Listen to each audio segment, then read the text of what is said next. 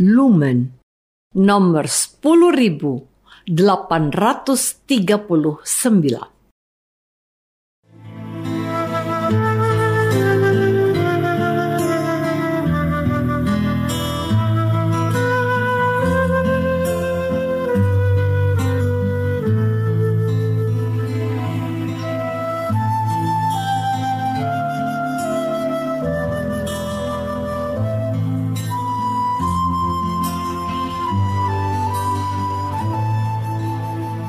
Saudara pendengar di segenap penjuru tanah air, selamat bergabung dengan Lumen Indonesia. Lumen Indonesia siap melayani Anda setiap hari. Saudara terkasih, marilah kita bersatu dalam Tuhan kita Yesus Kristus yang tidak berubah dahulu, sekarang, dan selama-lamanya. Allah Sang Maha Rahim mengasihi dan menerima sebagaimana adanya kita Allah Bapa kita di surga senantiasa bersedia menolong, menghibur, dan meneguhkan kita dalam menghadapi segala permasalahan hidup sehari-hari.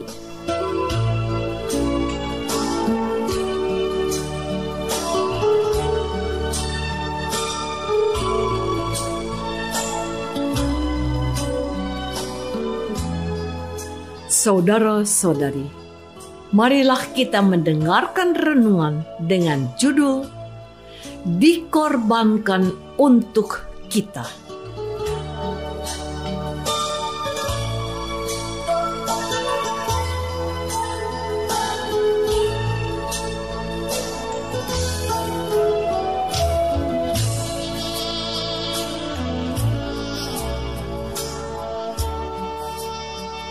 Yang berdasarkan pada Injil Yohanes bab 11 ayat 49 dan 50. Tetapi seorang di antara mereka, yaitu Kayafas, imam besar pada tahun itu, berkata kepada mereka, "Kamu tidak tahu apa-apa, dan kamu tidak insaf bahwa lebih berguna bagimu jika satu orang mati untuk bangsa kita daripada seluruh bangsa kita ini binasa.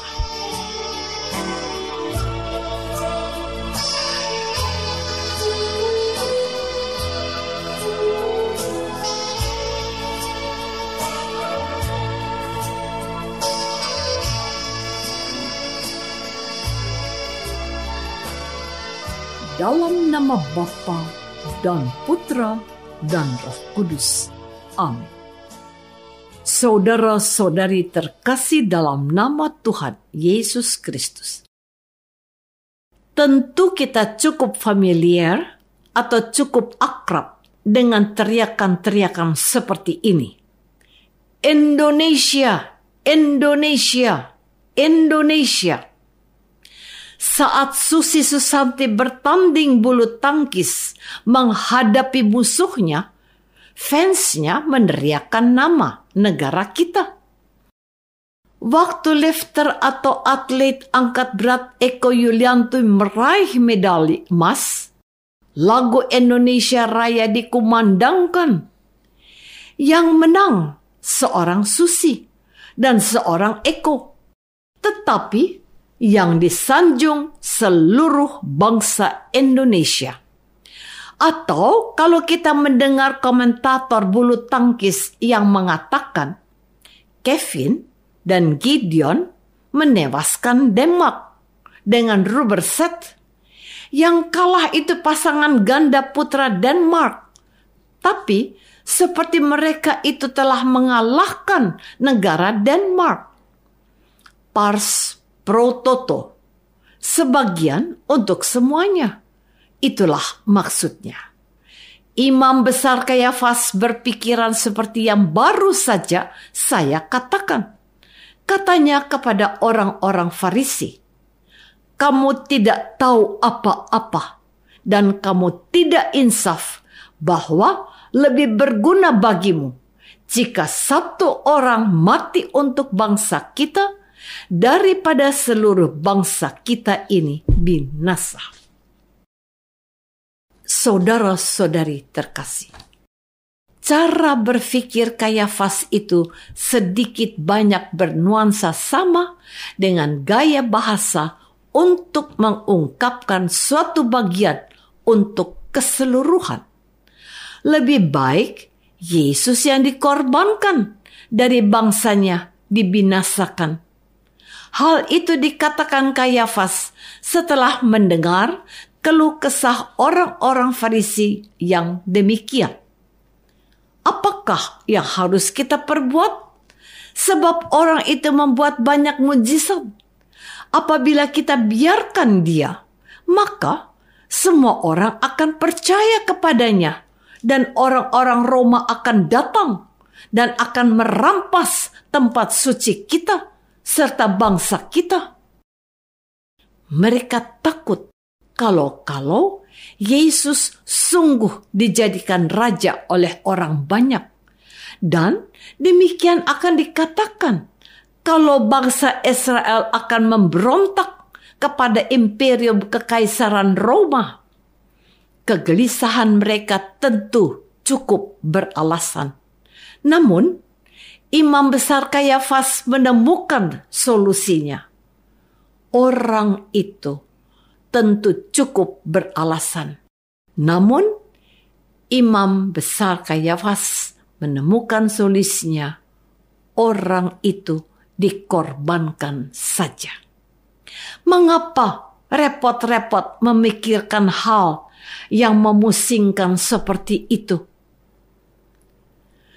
Namun, menarik apa yang menjadi catatan penginjil Yohanes bahwa apa yang dikatakan Kayafas itu bukanlah berasal dari dirinya sendiri, melainkan sebagai imam besar tahun itu ia bernubuat bahwa Yesus akan mati untuk bangsa itu dan bukan untuk bangsa itu saja, tetapi juga untuk mengumpulkan dan mempersatukan anak-anak Allah yang tercerai-berai.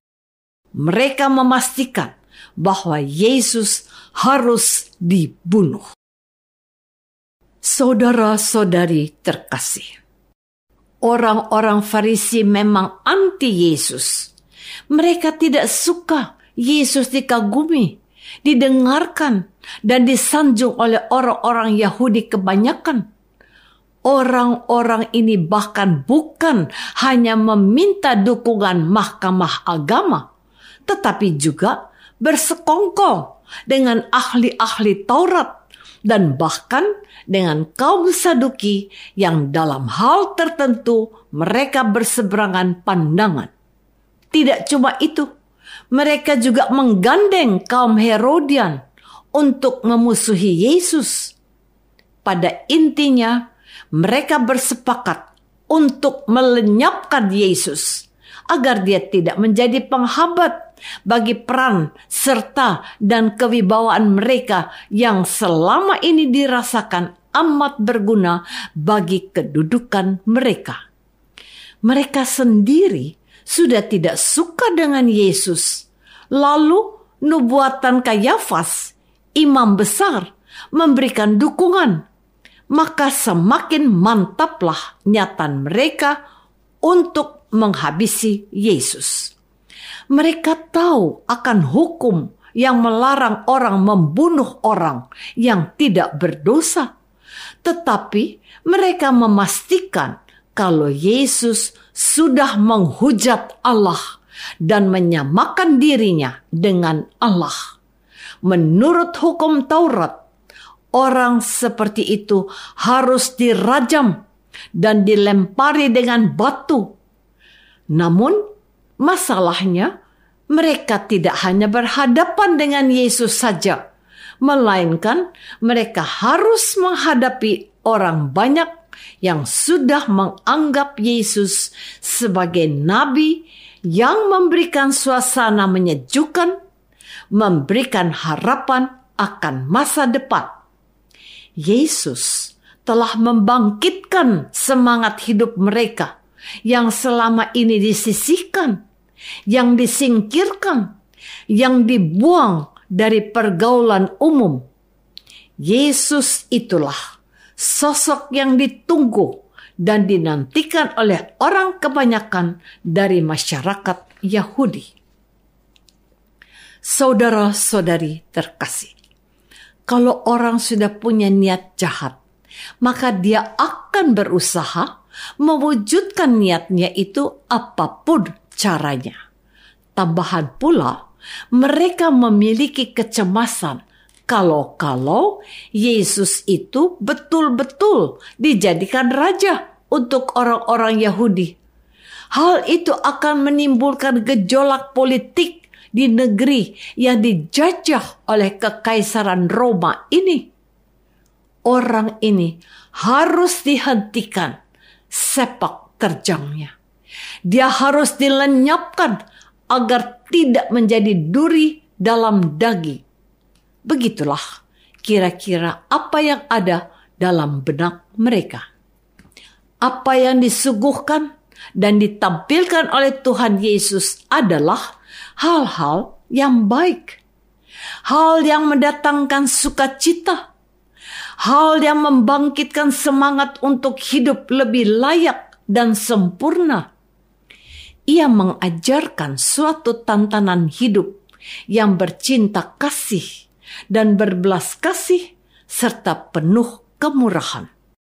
Itulah yang diajarkan oleh Tuhan Yesus kepada kita yang percaya kepadanya. Karena alasan baik itu, dia malahan menjadi sasaran tembak orang-orang yang tidak menyukainya.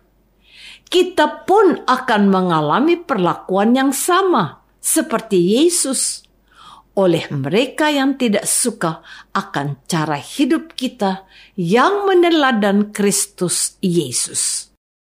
Orang Kristen harus terus berbuat baik, sekalipun mungkin dimusuhi juga.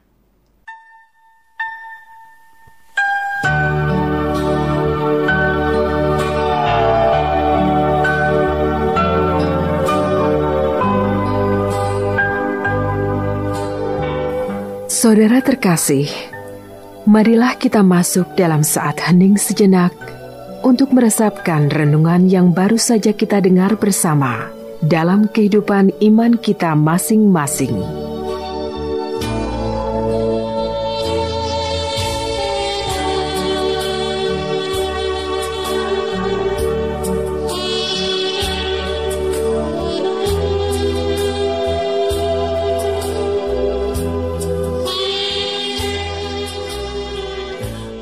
Apakah aku digentarkan oleh orang-orang yang tidak suka padaku karena aku pengikut Yesus? Apakah aku terus berbuat baik sekalipun ada penolakan di mana-mana? Marilah kita berdoa. Bapa yang maha baik, Tuhan Yesus dikorbankan untuk keselamatan bangsanya dan juga kami Alasannya karena dia mengajarkan kasih dan kebajikan. Bantulah kami untuk setia kepadanya sekalipun kami dibenci. Demi Kristus pengantara kami. Amin. Semoga kita semua selalu dinaungi dan dibimbing oleh berkat Allah yang Maha Kuasa Bapa dan Putra dan Roh Kudus. Amin.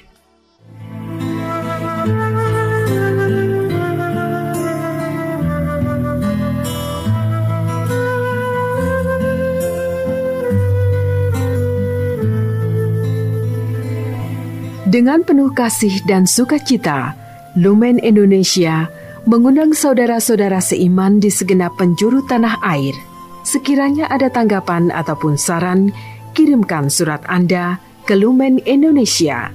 Terima kasih atas perhatian Anda. Sampai berjumpa lagi dengan Lumen Indonesia pada waktu dan gelombang yang sama esok hari.